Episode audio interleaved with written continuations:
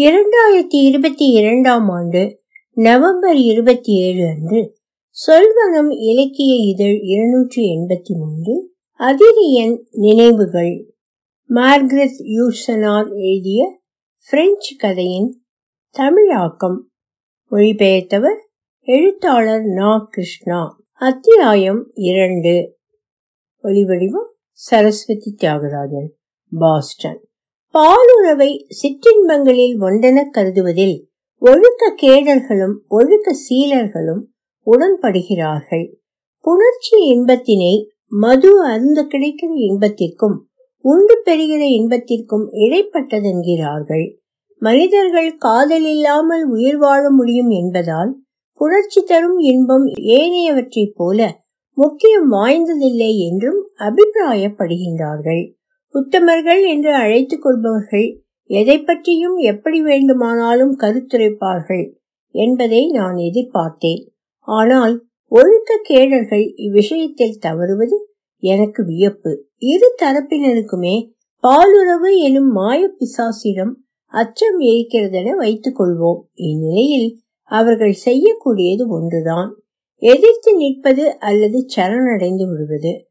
பாலுறவு சுகம் ராட்சச பலம் கொண்டது. இந்நிலையில் அதனால் தாங்கள் வீழ்த்தப்படுவதாகவும் அதன் விசித்திரமான புதிர்த்தன்மையில் தங்களை தொலைப்பதாகவும் நினைக்கிற மனிதர்கள் பாலுறவு இன்பத்தினை விலக்கி வைப்பதற்கு தங்கள் இச்சைக்கு அணை போடுகிறார்கள். காதல் உடல் சார்ந்த இன்பத்தோடு மட்டுமே தன்னை இணைத்து கொண்டு செயல்படுவதாகவே இருக்கட்டும்.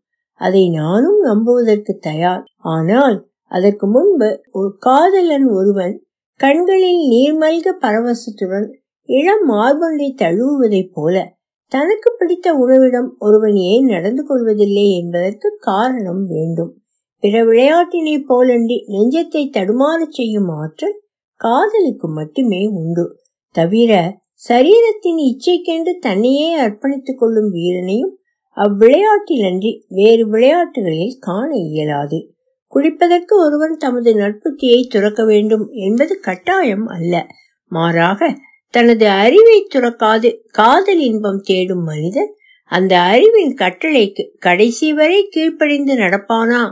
என்றால் இல்லை. எதிலும் அபரிமிதம் அல்லது கட்டுப்பாடுடன் இருக்கும் மனிதர்களுள் டயோஜென்ஸ் விதிவிலக்கானவர். அவரிடத்தில் ஓரளவிற்கு நம்பும்படி எதிலும் நிதானமும் குறைந்தபட்ச வரைமுறைகளும் இருந்தன. மற்றபடி குளிப்பவன் நன்மை தீமைகளை ஆய்ந்து பார்த்து முடிவெடுக்க வேண்டிய அவசியம் இல்லை. பொதுவாக மனிதன் புலன் இச்சைகளை பூர்த்தி செய்யவென்று நடத்தும் காரியங்களின் ஊடாக ஆசைக்கும் விருப்பங்களுக்கும் தான் அடிமையானவன் என்பதை பிறரறிய செய்கிறான். மனிதன் எடுக்கின்ற முடிவானது எளிய காரண காரியத்திற்கு உட்பட்டது அல்லது நெருக்கடிகளால் நேர்வது எனச் சொல்வதற்கில்லை. எழுத்து அம்முடிவின்படி இச்சை கொள்ளும் பொருளின் எழையும் அதனால் கிடைக்க இருக்கும் சந்தோஷமும் சமையலையுடையதா என்பதும் தெரியாது. நிர்வாண உயிர்களை அளவிடுவது ஒருவேளை அசாதாரண மனிதர்களுக்கு சாத்தியமாகலாம் எனக்கு சரி வராது.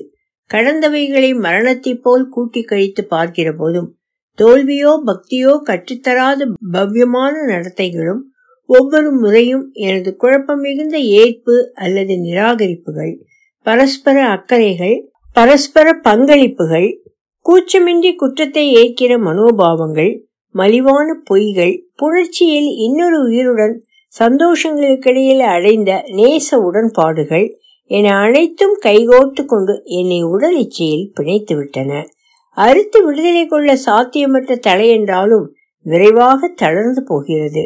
காமம் உடலில் ஆரம்பித்து உயிரில் முடிந்து மனிதனை முழுமையாக வசீகரிக்க வல்ல ஒரு அபூர்வ விளையாட்டு. அத்தகைய மனிதனை வேண்டி எனது வாழ்க்கையின் ஒரு பகுதியை இழக்கவும் நான் தயார்.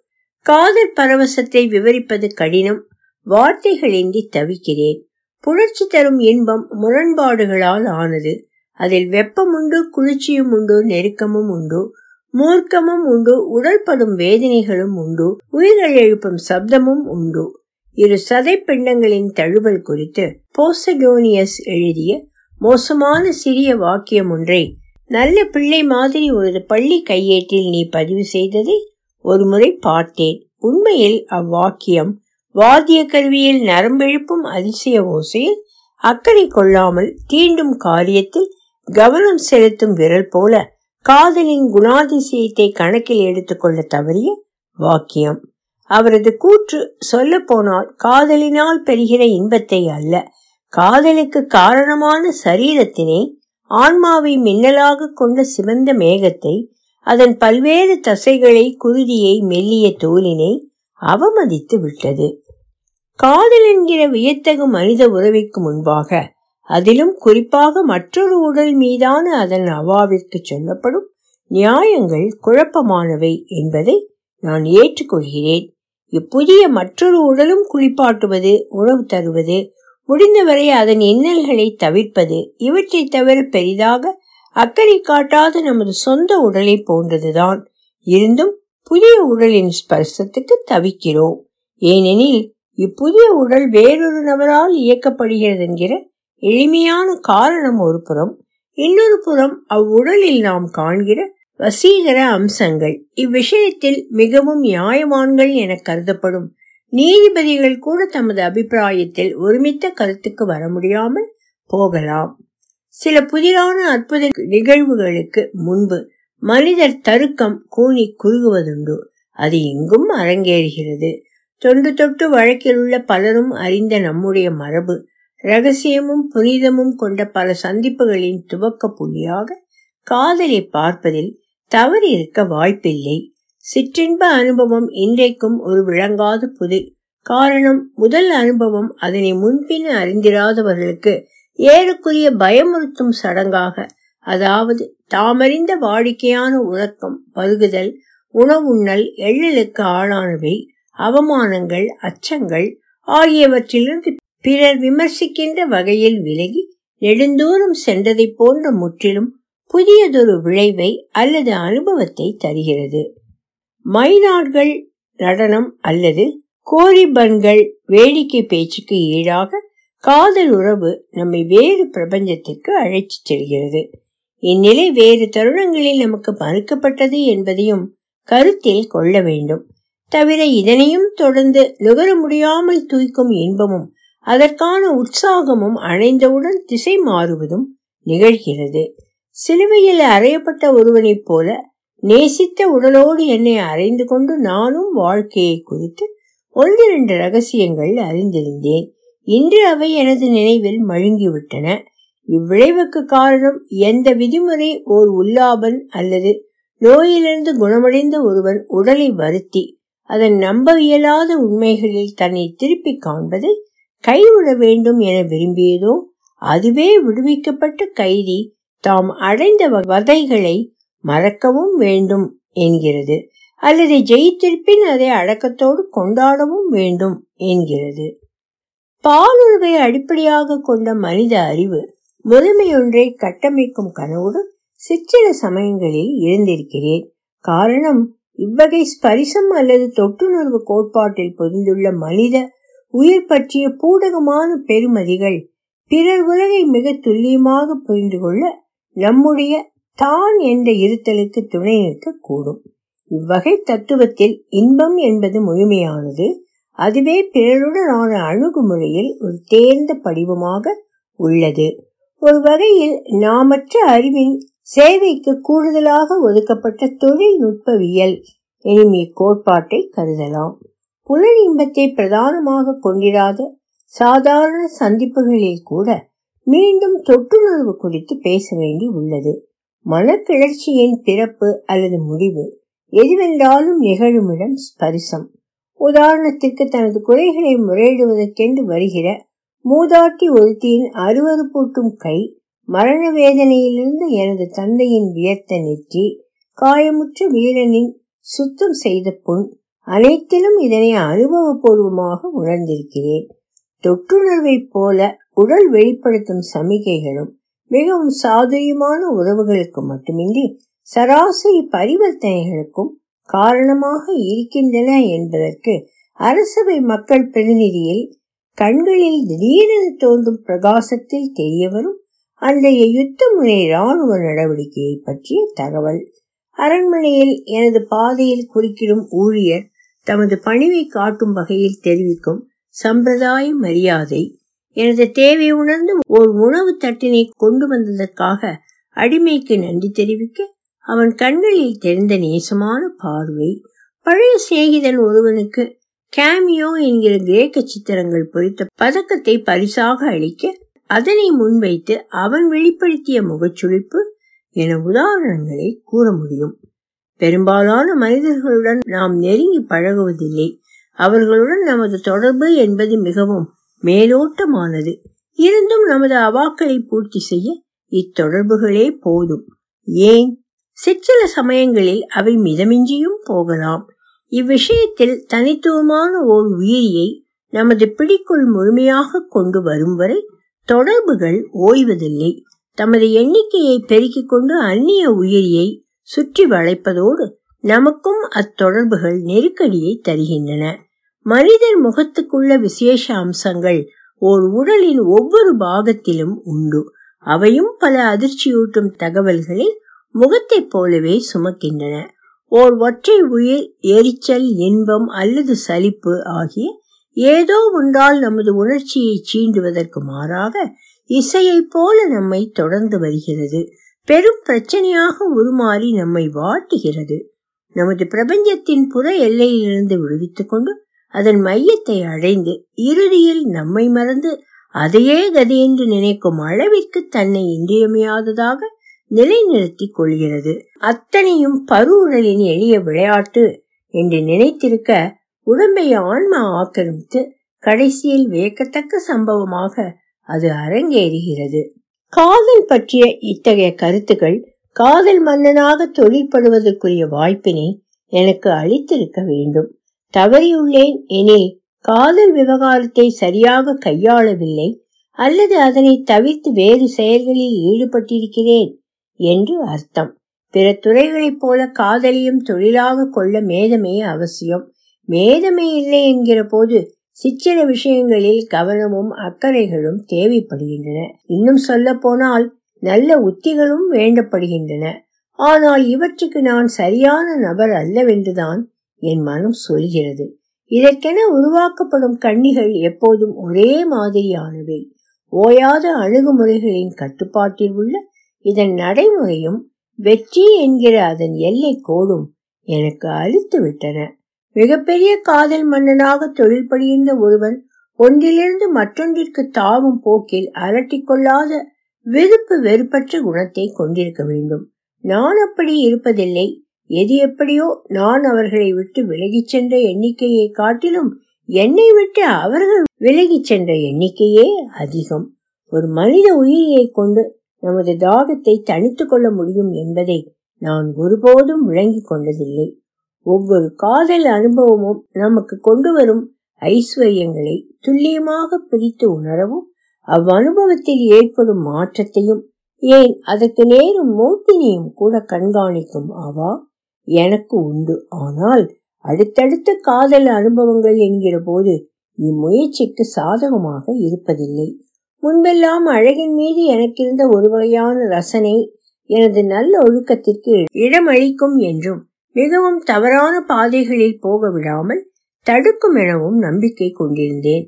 காதலை தொழிலாக அறிந்திராத இந்த அழகு உபாசகன் அக்குணத்தை இறுதியில் எங்கும் காண நேர்ந்ததுதான் சிக்கல். ஊத்தை பிடித்த நரம்புகளில் கூட தங்கள் இழைகளை கண்டது இவ்வகையில்தான். சமாளிக்க பிறர் தூக்கி எறியும் வேகாத மண்பாண்டத்தை கூட அதன் அருமை உணர்ந்த சேகரிப்பாளன் எடுத்து பாதுகாத்து அடையும் சந்தோஷத்தை அழுக்காக அல்லது உடைந்த சில்லுகளாக இருப்பினும் அழகின் உன்னத படைப்புகளை கையாள்வதில் அடைந்திருக்கிறேன். அதே வேளை இவ்விஷயத்தில் தவறு செய்திருக்கிறேன் என்பதை மறுப்பதில்லை. நல்ல ரசனை கொண்ட ஒரு மனிதருக்குள்ள மிக மோசமான தடங்கள் மனிதர் சார்ந்த விவகாரங்களில் அவனுக்கு வழங்கப்பட்டுள்ள முக்கியத்துவத்தை பொறுத்தது. இத்தகுதி ஏறக்குறைய ஒரு முழுமையான அதிகாரத்திற்கு இடமளிக்க முகஸ்துதிகளுக்கும் பொய்களுக்கும் அவன் ஆளாகிறான். எந்த ஒரு மனிதனுமாக குறைந்த அளவிலென வைத்து கொண்டாலும் கூட என் முன்பாக உண்மையற்ற வகையில் நடந்து கொண்டு இரக்கத்தையும் வெறுப்பையும் நிந்தனைகளையும் சுலபமாக சம்பாதித்துக் கொள்ள முடியும். இவ்விடயத்தில் எதுவுமற்ற பரம ஏழைக்குள்ள துயரத்தோடு அதிகாரம் செல்வம் என்றிருக்கும் எனது பிரச்சனைகளை ஒப்பிடலாம். இன்னும் ஒருபடி மேலே போய் சொல்வதில் ஏதோ ஒரு வகையில் நமது ஆதிக்கத்தை பிறர் மீது செலுத்த இயலுமெனில் பிறரை கவரும் மனிதராக நாம் இருக்கிறோம். ஆனால் துரதிருஷ்டவசமாக குமட்டலுக்கும் வெறுப்பிற்கும் ஆரம்பமும் இதுதான். கடைசியில் பிறரை மயக்கும் விஷயத்தில் கையாளும் காலத்திற்கு பொருந்தாத தந்திரங்களிலும் பார்க்க நாம் முன்னுரிமை அளிப்பது பொய்யற்ற ஒழுக்க கேட்டின் எளிமையான உண்மைகள். கொள்கை அளவில் விபச்சாரமும் தேகத்தை பிடித்து விடுதல் சிகை அலங்காரம் போல ஒரு கலை என்பதை ஒப்புக்கொள்ள நான் தயார். உண்மையை சொல்வதெனில் சிகை அலங்காரத்திலும் தேகத்தை பிடித்து விடும் உபகாரத்திலும் சந்தோஷம் என்பது மிகவும் அரிதாகவே எனக்கு வாய்த்திருக்கிறது. பல நேரங்களில் இவ்வகையான சந்தோஷத்திற்கு நமக்கு வேண்டியவர்களே இடையூறாக இருப்பதும் உண்டு.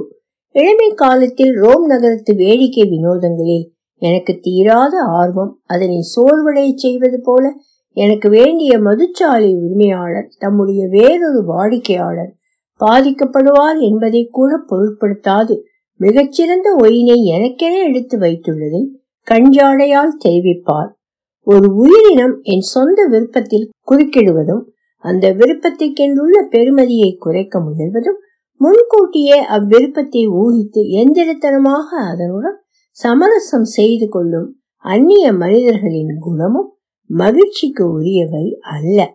இது போன்ற நேரங்களில்தான் உருப்படாத பைத்தியக்காரத்தனமான எண்ணங்களை எல்லாம் மனிதர் மூளை தரும் என்பது என் விஷயத்திலும் உண்மையாகி ஓர் துறவிய நிலைக்கு நானும் தள்ளப்படுவது உண்டு.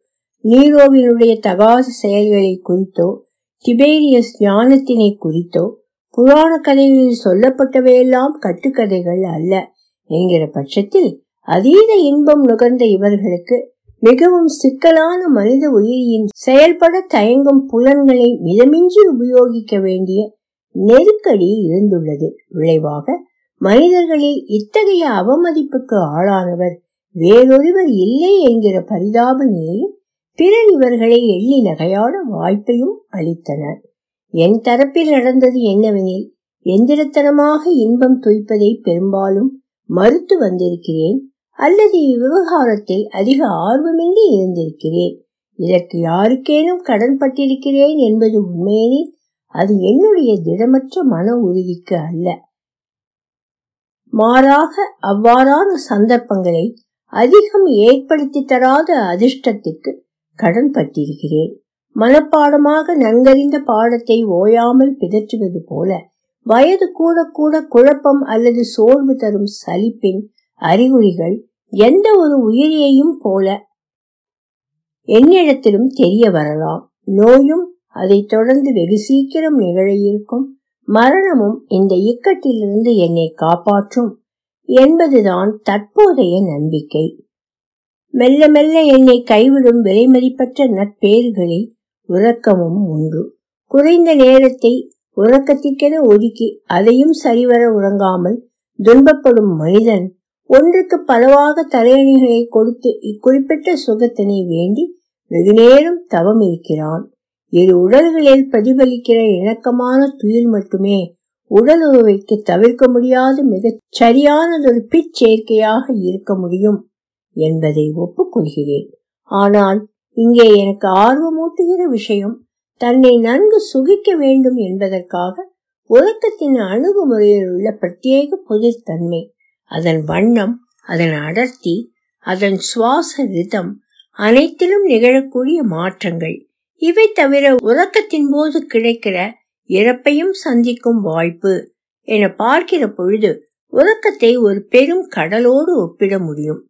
இந்த உறக்கமெனும் சமுத்திரத்தில் ஆடையை களைந்து தனி ஒருவனாக நிராயுத பாணியாக தவிர்க்க முடியாதது என்பது போல மனிதன் தலைகீழாக பாய்ந்து ஆபத்துடன் விளையாடுகிறான். உறக்கம் தரும் ஒரே நம்பிக்கை அதிலிருந்து மீண்டு நாம் வெளியில் வர முடியும் என்கிற உண்மை. குறிப்பாக எவ்வித மாற்றமும் இன்றி உறங்குவதற்கு முன்பாக எப்படி இருந்தோமோ அப்படி வெளியில் வர முடியும். காரணம் வினோதமானதொரு தடை உத்தரவுக்கு நாம் கட்டுப்பட்டவர்கள். எனவே கண்ட கனவுகளின் எஞ்சியவற்றை முழுமையாக நம்முடன் கொண்டு வர சாத்தியமில்லை. அப்படி வர முடிந்தால் ஒரு வகையில் நாம் சிதைந்த மனிதர்கள் நமக்கு நம்பிக்கை தரும் பெரிதொரு விஷயம் நம்முடைய சோர்வுக்கு உறக்கம் தரும் சிகிச்சை. இச்சிகிச்சை தற்காலிகமானது என்கிற போதும் இனியும் அவ்வாறான நிலைக்கு போகக்கூடாதென்று நம்முடன் ஒப்பந்தம் செய்து கொண்டதைப் போல மிகவும் தீர்க்கமான வழிமுறைகளுடன் அளிக்கப்படும் சிகிச்சை அது. இங்கும் பிற இடங்களில் நடைபெறுவது போல இன்பமும் கலையும் பேரின்ப மயக்கத்தின் பொருட்டு உணவு பூர்வமாக சரணடைகின்றன. தானை காட்டிலும் மிகவும் பலவீனமாகவும் திடமாகவும் இலகுவாகவும் தடுமாற்றத்துடன் இருப்பதற்கு கலையும் இன்பமும் சாதுரியத்துடன் சம்மதிக்கின்றன. கனவுகளின் வியப்பிற்குரிய மக்களை குறித்து பின்னர் பேசுகிறேன். அதற்கு முன்பாக மறித்தலுக்கும் உயிர் தெழலுக்கும் நெருக்கமான தூய உறக்கம் மற்றும் தூய விழிப்பு குறித்து பேச வேண்டும். குறிப்பாக பதின் பருவத்தின் போது உறக்கம் சட்டென்று நடத்திய தாக்குதலை இங்கே நினைவு கூறுகிறேன். நன்றாக உடுத்திய நிலையில் அவன் இருக்க கணிதம் அல்லது சட்டம் சம்பந்தமான பாடங்களிலிருந்து விடுவித்து திடீரென உறக்கம் அப்பையனை தன் வசம் எடுத்துக் கொள்ளும். புத்தகம் கை நழுவ அவன் உறக்கத்தில் வீழ்வான். அவ்வுறக்கம் ஆழமானது செறிவானது. இதுவரை உபயோகித்திராத சக்தியை எல்லாம் பிரயோகித்து செயல்படுகிறதோ என்று கூட சொல்லக்கூடிய பரிபூர்ண அனுபவத்தினை மூடிய விழிமடல்களின் ஊடாக பெற முயற்சித்த உறக்கம்.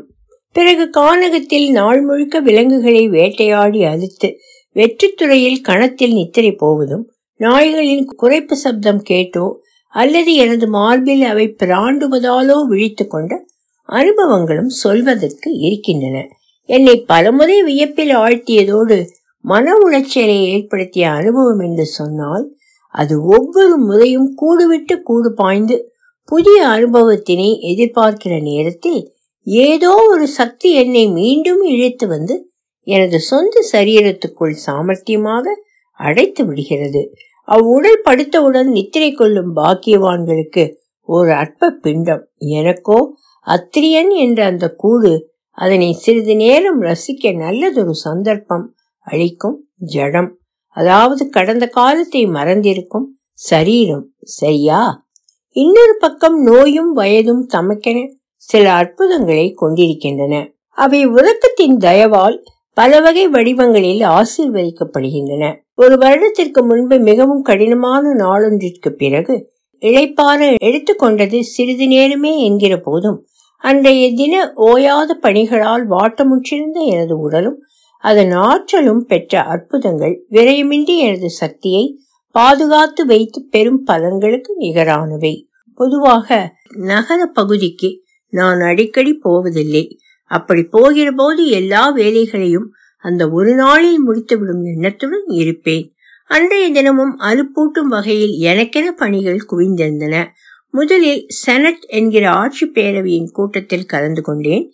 பின்னர் ஒரு நீதிமன்ற அமர்வு அடுத்து அரசவை உறுப்பினர் ஒருவருடன் வெகுநேரம் உரையாடல் அதனைத் தொடர்ந்து விரும்பும் நேரத்திற்கு முடித்துக்கொள்ள சாத்தியமற்ற ஒரு சமய சடங்கு. போதாததற்கு சடங்கின் போது மழை.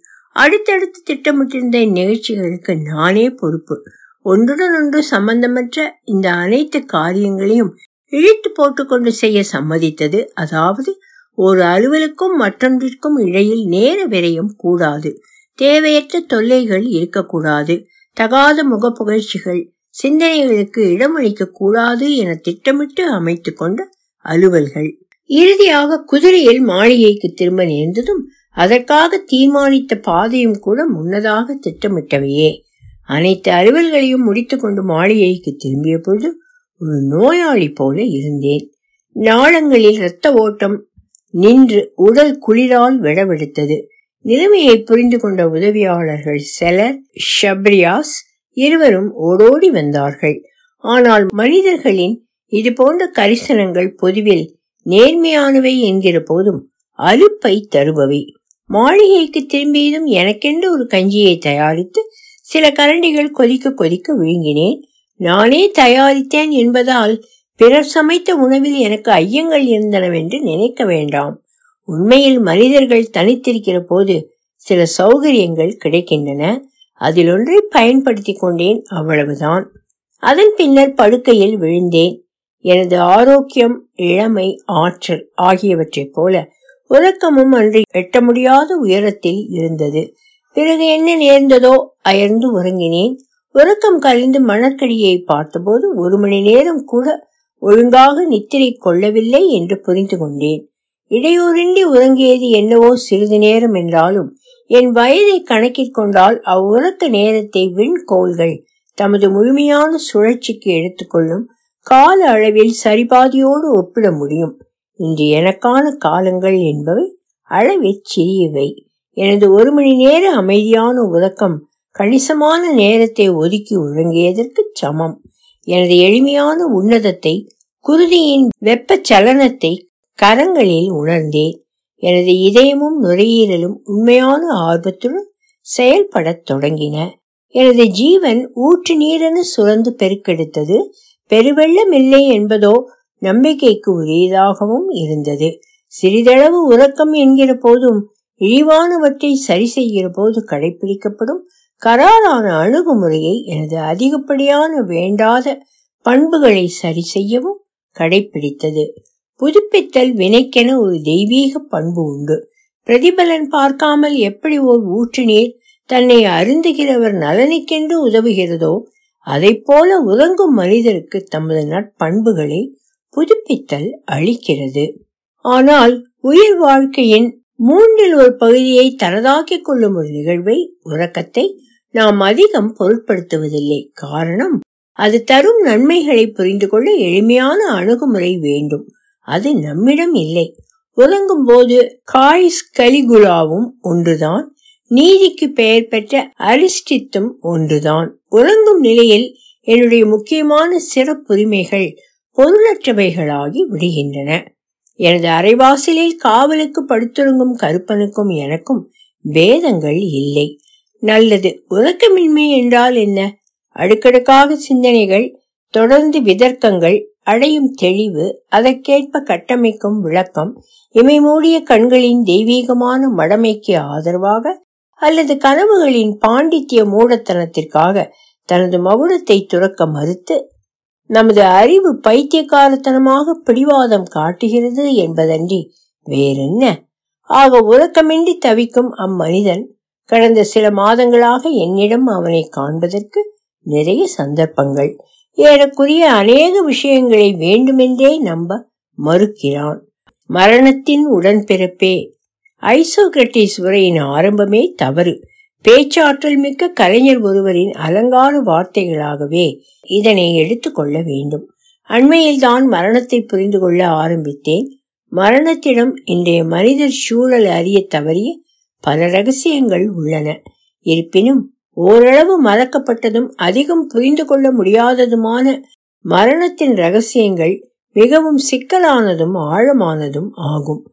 விளைவாக ஏதோ ஓர் இடத்தில் உறக்கமென்ற ஊற்றும் மரணம் என்ற ஊற்றும் ஒன்றுடன் ஒன்று நன்கு கலந்திருப்பதைப் போன்ற உணர்வு என்னால் நேசிக்கப்பட்டவர்களை உறங்கும் போது ஒருபோதும் விரும்பி பார்த்ததில்லை.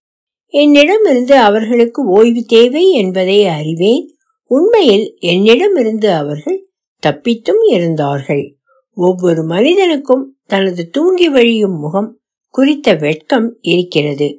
படிப்பதற்கும் வாசிப்பதற்கும் அதிகாலையில் எத்தனை முறை கண் விழித்திருப்போம். ஏன் நானே கூட வெறுமையுடனான எனது சந்திப்பின் அலங்கோல சாட்சியங்களாகவும் எனது இன்மையை ஒவ்வொரு இரவும் உறுதி செய்யும் வகையில் கசங்கியும் ஒழுங்கற்றும் கிடந்த தலையணைகளையும் படுக்கை விரிப்புகளையும் சரி செய்திருக்கிறேன். தொடரும். பின் குறிப்புகள். டயோஜீன். பிளாட்டோ காலத்திய தத்துவ ஞானி மனிதர்களை தேடி பகலில் கூட விளக்குடன் அலைந்தவர். போசிடோனியஸ். கிரேக்க தத்துவ ஞானி. மெனிடஸ். கிரேக்கர்களின் பண்டைய வழக்குப்படி டைனோசோஸ் கடவுளின் தோழியர். கோரி பேனட்ஸ். கிரேக்கர்களின் வழக்குப்படி போரினால் அடைந்த வெற்றியை கொண்டாட கவச உடையில் மேளம் கொட்டி ஆவேச நடனமாடுகிற இளம் கலைஞர்கள் நீரோ அல்லது டிபேரியஸ் நீரோ. கிமு எண்பத்தி ஐந்திலிருந்து கிமு முப்பத்தி மூன்று வரை வாழ்ந்து மறைந்த ரோமானிய அரச குடும்பத்தைச் சேர்ந்தவன். டிபேரியஸ். கிபி பதினான்கு முதல் கிபி முப்பத்தி ஏழு வரை அரசாண்ட ரொமானிய மன்னர். கைஸ் கலிகுலா மூன்றாவது ரோமானிய அரசன். அரிஸ்டிட் கிரேக்க பேச்சாளர். ஐசோசுரட் கிரேக்க பேச்சாளர். புளோகன் வரலாற்றறிஞர். வரலாற்றாசிரியர் எழுத்தாளர் சக்கரவர்த்தி அதிரியன் கீழ் பணியாற்றியவர். ஒலிம்பியாட் என்கிற புகழ்பெற்ற வரலாற்று தொகுப்பை எழுதியவர். லூகான் ரோமானிய கவிஞர். பெட்ரோனியஸ் நீரோ காலத்தில் அரசவை அலுவலர் எழுத்தாளர். ஒலிவடிவம் சரஸ்வதி தியாகராஜன் பாஸ்டன்.